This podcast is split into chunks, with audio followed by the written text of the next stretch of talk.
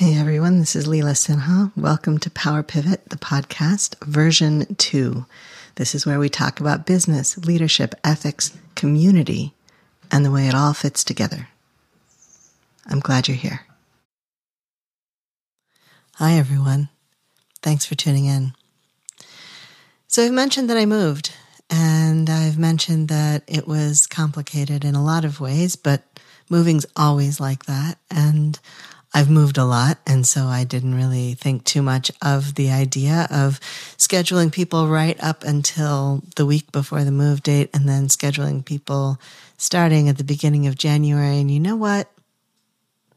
You should not underestimate your enemies or your moving or your moving boxes or your trauma as it turns out. I have, as I've mentioned, a bit of moving trauma, and I don't use that word lightly. And as a result, the move took a pretty big emotional toll. And that's hard. That's been hard. And it's been hard because I feel this urgency to get back up and running because I didn't allow myself enough of a buffer in my own expectations or in the expectations of others. And also, there's no way to move without a few lumps and bumps. It's it's not it's just not smooth. This move was as smooth as it could have been. Our stuff got picked up and dropped off. Our stuff got here with very little damage.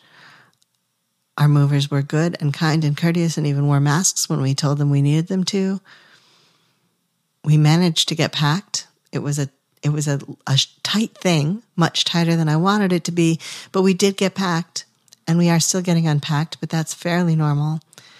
And the important things were easy to unpack right away because we had packed with some of that in mind. And we are right by the grocery store and the bakery and the coffee shop and the tap room and two Thai restaurants. It's as good as it could be. It's as good as it could be. And there are always issues and challenges the generator across the street has moved, at least temporarily, which brings with it a whole new set of how did that happen? And were they treated well? The people who went with the generator.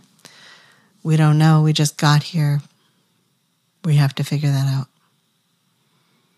But for now, the house is quiet. I can record in peace. We don't have to install a hedge. For now, we can unpack the boxes. For now, we can find our rhythms and our favorite places and find our way. For now, we have some space. For now, we were able to take a moment and go out to the coast and see the ocean. And, but honestly, I should have booked myself a non holiday month, a whole month not to work if that was possible. But is it ever possible? Probably not. We've been here almost a month now, which is shocking. And there are some administrative things that I'm a little behind on. I don't know if my car and my driver's license are going to get retitled and registered within the 30 day window. I'm going to try. I don't know what else I can and can't do. I'm going to try. But the problem with underestimating your enemies or your moving process or your trauma is that it comes up in unexpected ways. If you don't give things space and time to process through, they just pop up. They show up when you're busy looking at something else, when you turn your back. It's not what you expected. It's not what I expected. It's just here. It's just here and it's in this moment. And now what? And that's one thing for me and my moving process and my tiny little business mostly affects me and one other person. And I wish it didn't affect them as much as it does. But what about it if you have a whole team? What about what happens when you have a whole group of people and they're all affected because you thought something would be easier than it would be. When I used to work in woodworking, we used to mark everything up by 20% time and 20% materials and just a 20% overall in addition to 20% time and 20% materials because that was realistic. That was a realistic fudge factor. That was the kind of thing that you had to just know to add because whatever you priced it out as, whatever it was going to cost you in time and materials and labor and administrative overhead, whatever you could predict, there was 20% more waiting in the wings. Whatever you could imagine, there was 20% more waiting in the wings. And so there was this embedded markup, not because we ever wanted to charge someone more than we should, or more than we had agreed on, but because we knew that's what expertise does. You know, there's that joke about the guy who goes to fix the big machine and he bangs on it once and charges $900. And the guy's like, You banged on that once. Why am I paying you $900? And the guy's like, To know how and when and where to bang on it to fix the problem. That'll be $900. And so it's about knowing it's about knowing even that there will be more, that everything we have listed out is not the whole picture, and we know that there's more, and we don't know how there's more. It's knowing and creating space and spaciousness. It's about overestimating the need and underestimating the capacity. And it's tricky to do that, especially with people, when you're underestimating their capacity for emotional whatever. That's very tricky because you don't want to be disrespectful. You don't want to put someone in the position of being talked down to or condescended to. You don't want to underestimate their skill. You don't want to leave them feeling like you're holding their hand when they don't need their hand held. And yet, and yet, if you can do it well, and that's the work of a lifetime. And it's actually, it's harder for us as intensives because it is the work of a lifetime. it is the work of our lifetimes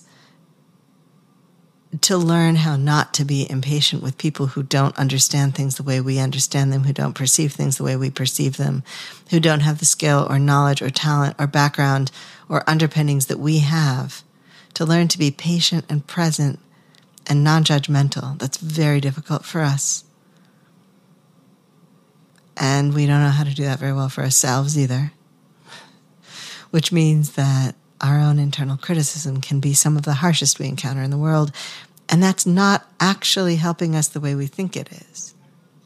We can have exacting standards and still give ourselves 20% extra time we can have exacting standards and still give ourselves 20% extra materials budget. We can have exacting standards and also allow for human frailties and failures. We can do both. You can know that if it's going to be perfect, it's going to take six tries, so you're going to have six times as much material. And you can plan something for that material afterwards, but, but knowing it's important to know, it's important to practice knowing and practice using that knowledge. Practice giving ourselves the space. And by ourselves, I mean everyone around us too. It's important to practice giving kindness and grace. It's important not to jump to conclusions, even when we think we know we're right. It's also important not to talk ourselves out of what we know to be true.